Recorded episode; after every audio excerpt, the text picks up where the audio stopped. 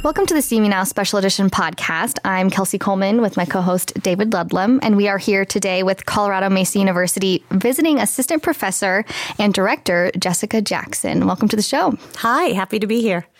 So you are directing the musical Cabaret here at Colorado Mesa University, and that's happening this week. Yeah, we open Thursday. I still sort of feel like I'm living a charmed life to be doing live theater at all right now. And what has it been like to do live theater in the middle of a global pandemic? I mean, it's interesting because live theater has gone through pandemics before, but this one is different for like modern times. What's it been like for you? Well, I have never felt closer to, Shakespeare and all his friends who were constantly battling plague. But, it's been so interesting. I think we've had to, in this department, I think one of the goals of this department was to model adaptability for the students. There are ways to do theater in this pandemic that are safe, given our resources at the university. There's also a conversion to digitized media that's happened as well. We just didn't want to stop doing theater at all. We thought it was important that they see that we're going to think outside the box and try to still have a live element to what we do, but do it safely. What's the production all about? Well, for those of you, I think some people are familiar with Cabaret, but it's the story of a young writer based on Christopher Isherwood who shows up in Berlin in 1931, and the audience holds this knowledge throughout the show, this dramatic irony of knowing what happens in 1933 when the Nazi Party takes over Germany. But we're in the last few days of the Weimar Republic, and he arrives in the midst of this gorgeous, decadent, transgressive party. The nightlife of Weimar Berlin was famous. The cabaret scenes were amazing bastions of art and experimentation. And we're seeing the last little bit of that before the fist of fascism comes crushing down. So this isn't like the Captain von Trapp culture. This is like the art culture of the same era. Yes. Okay. Yeah, in a way, The Sound of Music is related to Cabaret in that it's dealing with a lot of the same historical elements, but from the sweet family G-rated perspective, whereas Cabaret is about the nightlife, where these artists felt like they could experiment with sexuality, with art, with music, and really kind of push their audiences to think in a different way. And they had a lot of freedom during this time. There was a lot of gay culture that was open and out and celebrated in Berlin at this time. And of course, that's going to all also come to a very sad end with the rise of the Nazi Party and the subsequent events. So yeah, we're seeing this little slice, this little precipice, this culture teetering on the brink of fascism, and you see a culture being radicalized during this time. So it's got the same ominous undercurrents as Sound of Music, but maybe not the art and the way people connect is a little different than the way Julie Andrews portrays it. Yeah. It's a little more risque. Okay, yeah. Yes. Okay. Well, that's what's so fun about this production, too, is that, our students they have permission to be risque, to be a little bit transgressive, to explore sexuality on stage. And I think that's really fun because they're telling the story of these performers and this particular type of nightlife. So it's been fun getting to sort of work on that and talk about that and talk about its place in this culture, in our culture, what our audience expects, what they're going to get. And do you think the cast, these students getting together with this plot that they are learning a lot about themselves and each other and just really growing this kind of interesting community? Oh, gosh, I'd like to think so. That's the dream, right? When you're directing a production, you want it to be a formative experience for the students. But they have gelled a lot. And in the conversations that the students and I were having during our research portion and our table work portion of the rehearsal process were very illuminating as well. Well, so art reflects reality and says something about culture. And there's been you know, fascism and authoritarianism throughout most of history. And what has it been like for your students to take that on in kind of a real emotive way? That, I mean, that has to affect them at some deep emotional level, I think, especially given the recent, you know, occurrences in our country and some of the conversations going on globally about authoritarianism and fascism. Yeah, I think you're right. I mean, many of our students in our conversations during table work, they told stories of when they've encountered racism or homophobia at home, in Grand Junction, on campus. What is table work? Oh, sorry. I'm getting inside baseball. Table work is sort of a traditional theater process during a show that involves a lot of research or historical context. And we all sit around the table and we go through all our research together and talk through the show and really sort of delve into the historical context or cultural context. And what does that look like? You know, I imagine these students are going, researching, finding all this information, then coming and some things may be conflicting, you know, maybe all of your students aren't agreeing with what they're performing or what they're finding. Yeah, and I think it's fun to kind of, I don't know, encourage a little bit of healthy debate at the table. I mean, so many of the characters' choices in Cabaret can be interpreted, you know, in different ways. And sometimes, you know, like with art, sometimes there's not necessarily a right or wrong interpretation. But there are historical facts that we want to make sure that we have clear. And so we focused a lot on just, you know, telling them the story of, you know, what the German people experienced during World War I, some of the national trauma that happened, that during the Weimar period, you know, how a portion of this population was radicalized during this time. And it's interesting to have conversations with them, because one thing actors have to do is they have to just approach any character, even a character who joins the Nazi Party, with empathy and curiosity, because otherwise you can't play a human truthfully on stage.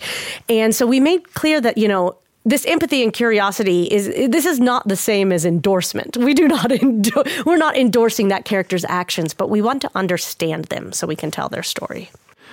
I read a book called Ordinary Men, which really was exploring this idea that, you know, most of the people who perpetrated the atrocities at one point were just ordinary, everyday people that could have never guessed that's where they were. Is that, in that way, is that kind of what you're referring to? Is if you take on one of those characters, you have to do it trying to really get inside and empathize with who they were, not just the bad and parts of them, but all of them. And that might be difficult to do if you're talking about a Nazi. Is that right? That's exactly right. I think some of the best stories honor the complexity of humanity. There's a character named Ernst in Cabaret, and he starts out as our protagonist's first friend in Berlin. And he's charming, and he's welcoming, and he likes to party and take our protagonist out on the town to have a good time. And over the course of the show, we see his radicalization happen. By the end of the show, he is fully on board and has adopted the ideology of the Nazi Party. And I think if we played him like a mustache-twirling villain, you know, the first moment he walks on stage at the beginning of the show, I think it loses some of the what's so shocking about the choices that people can make, such as in the book you referenced. And, you know, one of the books that I used in research for this was written by a professor I had for a college. I took a seminar course on college in genocide, which was the most difficult class content-wise I ever had to do. It was called Hitler's Willing Executioners. And yes, it's about how ordinary Germans, people we would consider ordinary, chose this ideology for various reasons over the course of their lives. Are your students finding, you know, after researching and digging up these historical events, that there's some parallels in their lives or with, you know, what's going on in the world today? Yeah, I mean, there were some interesting stories that kept coming up at table work and came up when a wonderful professor from CMU's history department, Adam Rosenbaum, came and gave a guest lecture about the Weimar era. But yeah, there just ways that they've been treated or ways that they see their people in their families or in their culture demonizing certain groups of people. Sometimes a group that they consider that they belong to, people of color, immigrants, LGBTQ. And so they see the same, they make a parallel between the scapegoating, you know, your life is awful, Germany isn't what it used to be, who do we blame? That kind of mentality. It's easier to be able to point a finger and say, these are the people that are lowering my status in society. And of course, it's awful. And it's not only a logical fallacy, it's a moral failure. But yeah, they definitely see some parallels. Thinking about moral failures, are they drawing moral conclusions on their own terms from participation in this production? I hope so.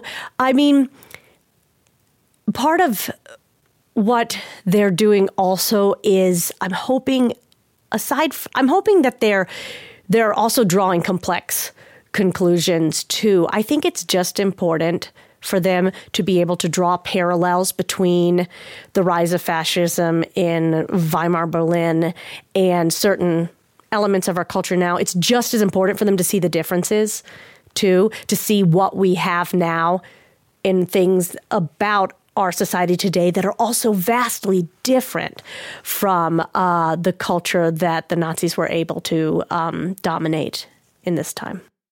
Can you give any specific examples of what your students are experiencing? You know, when you were talking about real things that they go through or that they've been through.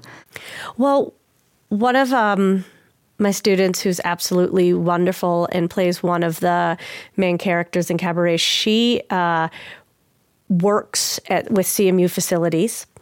And after Adam Rosenbaum came and gave his lecture, he had mentioned eugenics as this pseudoscience, this deeply troubling pseudoscience that Nazi ideology pointed to basically as a scientific underpinning for white supremacy. And they've been finding these QR code stickers stuck to parking signs and various other things on campus, and facilities has been scraping them off as quickly as possible. And they're really dealing with the issue. But these QR codes lead to a white supremacy eugenics website that is using this pseudoscience to try to underpin white supremacy. And you know, she found this deeply troubling. But for her, it was a big aha moment where she made a connection between that, you know, this ideology is still being propagated. Given that it is still being propagated, and we think about, you know, authoritarianism and fascism and totalitarianism and these radical thinking, broken thinking on the right and the left. Does art play a role in your experience in correcting that or keeping it centered or bringing it back to rationality and the Enlightenment values that we all share? Your production, does it play a role here locally in doing that? Well, God, that's the goal, right? I mean, I hope so. Sometimes I think, like, we as theater artists, and I think artists in other disciplines, that we hope so. We are here to in many ways do that, exactly what you described. I think what we do more often that I think is also really valuable is sometimes we're able to hold a mirror up in a way that has enough distance for an audience to see themselves and to see our society from a safe distance. But there's also something really powerful about live performance. It's not as easy to dehumanize a character that is 30 feet away from you, living and breathing on a stage, as it is to dehumanize someone in, I think, sometimes the separation of digitized media or the way people sometimes don't even think that someone else is a human being when they're responding to them on Twitter or on social media. So I think live performance has a sort of a special place in doing that. Aside from the extremes, it sounds like your students are learning through this art piece that they can disagree with people and talk about it. And they're not necessarily, that other person on the other side is not necessarily wrong or not necessarily, you know, a horrible human. Yeah, I think, I mean, I hope, like, I love it when debates come up in the context of art because, you know, it's our job as artists to poke at it, to tear it apart, to look at it and examine it, and to just hold a good space for all of that to be able to happen. And so, yeah, I think, you know, in a way, the opposite of fascism is being able to do that, because one of the components of fascism is suppression of oppositional voices. And I think it's important to model a room where it's okay to ask a question that you're afraid to ask, or that might reflect beliefs that you aren't sure are held by everybody else in the room. I think it's important to be able to do that and to get it out in the open and just talk about it. Just hold it up and look at it. I like what you were saying about, I think I'm characterizing it right, but I want to make sure. You're saying that there's something safe about exploring these through art because you're able to abstract out from the personal and abstract it onto the stage. But that extra layer of abstraction when you go from the stage to, say, social media maybe is not as useful, but that one layer of abstraction between the audience and the person on the stage, but maintaining that physical proximity, that's like the sweet spot where performing arts lives. That's so good, David. I'm going to steal that. That is the sweet spot where performing arts lives. I think that's true. I think, you know, we understand our lives through story.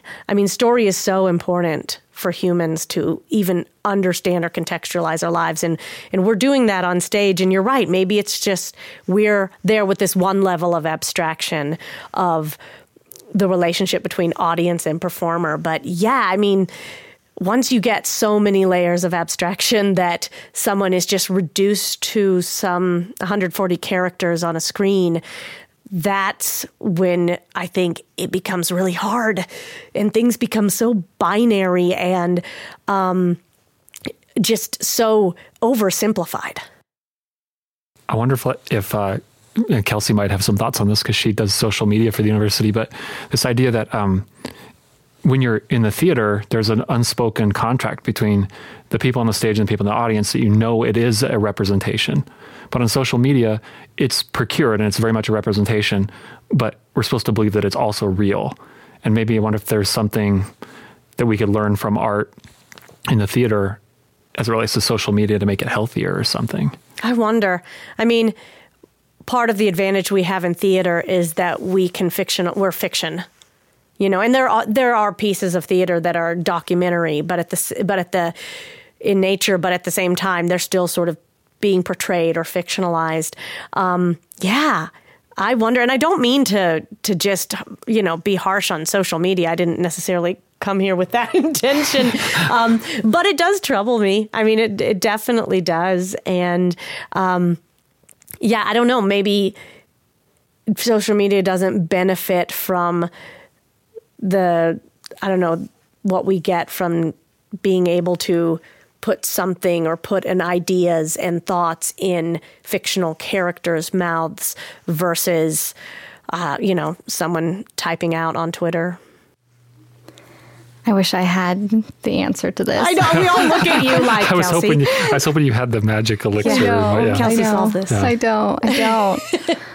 You know, I do want to talk more about cross disciplines, though. You know, you had mentioned how one of the CMU history professors came in and spoke with your performing arts majors. And how important is that? You know, do you think that there should be more cross-disciplinary work? Yes. Always. I hope someday to get to direct a show that deals with astronomy or genetics or poli-sci or something. I would nursing. Like, I would love to be able to bring more areas of the university and other, you know, experts from other departments into the performing arts to work with us. I think there's a power in that too, because one of the unique things about the performing arts is you can name anything, any subject, any human endeavor, and there's a play about it. You know, so there's a chance that we could be producing something about almost anything. And what's great about doing it at a university is there's usually someone in that university who knows a whole hell of a lot more than I do about it. So, and why cabaret? What, you know, you're the director of the show. What was it like for you, you know, creating this show and putting it together? And well, it was such a fascinating journey for me because, you know, it's theater during COVID. That in itself is odd. And, you know, the other socially distanced theater piece that I had completed just in the professional world at the end of the summer was a socially distanced piece on a golf course where the audience rode around in golf carts. And so I was already used to sort of thinking a little bit about how do we do this now? How do we do theater now? And so our scenic designer, Matthew Schleif, and I kind of came up with this idea of what if we put the entire cast in a 2-story steel structure made of boxes. And so everybody is performing in their own little box. And then we're like, okay, what does this mean for us too? And in some ways it makes it a little bit more about perspective. There's only one character at the end who can actually see everybody all at once and gain perspective on what's happening in the society at this time. And everybody else is sort of a little bit has blinders on in many ways. But then our second, you know, so once we'd figured out what it meant, we were also like, okay, how do we make it interesting? You know, and so our choreographer has them climbing the walls and hanging from the ceilings of these boxes. The dancing is so exciting. And each of these, our lighting designer made it so these boxes can light up any color in the rainbow in so many different ways. And it is really visually stunning. So we ended up getting a little bit of the best of both worlds. We got a set that was socially distanced and keeps people from breathing on each other while also being really unique and incredible to watch. Well, so we've covered The Sound of Music and Cabaret and authoritarianism and social media, and the segment's gone by quickly, but I'm just wondering what's in the future for you in the near term? What's next for you in terms of a production, or what? We talked about that a little bit earlier, but I have no idea yet. I think for me, the theater department has a wonderful show coming up next called Miss Holmes, which is one of my favorite scripts. It's being directed by Professor Ben Rigel, and it's a classic Sherlock Holmes mystery, but what if Holmes and Watson had been born as women? And so they have to navigate all the same stuff Holmes and Watson are navigating, only they have the social barriers of Victorian England in their way. And it's funny and it's action-packed and it's really amazing. And they're also doing kind of a socially distanced, very audio-heavy version of this play. So I'm going to enjoy being an audience member and enjoying the heck out of that show. But as for what's next for me theatrically, that's hard to know. I think I'll do some writing this summer. There's so little theater happening out there in the professional world right now. Well, I'm really glad that you're engaging in this and providing that leadership in our community to make sure the art's sustained during this time. So that's really, I think, appreciate that as staff. If the audience for Cabaret was to take away one thing from your show, and I hope everybody listening goes and watches, it's March 4th through the 13th. Is that right? Yes. Yes. What's the takeaway that you want the audience to leave with? I think I want them just to be able to have a moment and step back and step outside whatever bubble they inhabit, because we all inhabit a bubble. I mean, you know, in terms of the stories we consume, the version of events we consume through media and everything, and maybe take a page out of our protagonist's book and be able to step back and kind of look at it and just hold it up and look at it and see, think about what's going on in their own world with a critical eye, I suppose. I also want them to be proud of these students for doing great theater during a pandemic. That's a nice sentiment, I think, to round out our show on. So thank you so much for being here with us today. Thank you. Thank you for having me.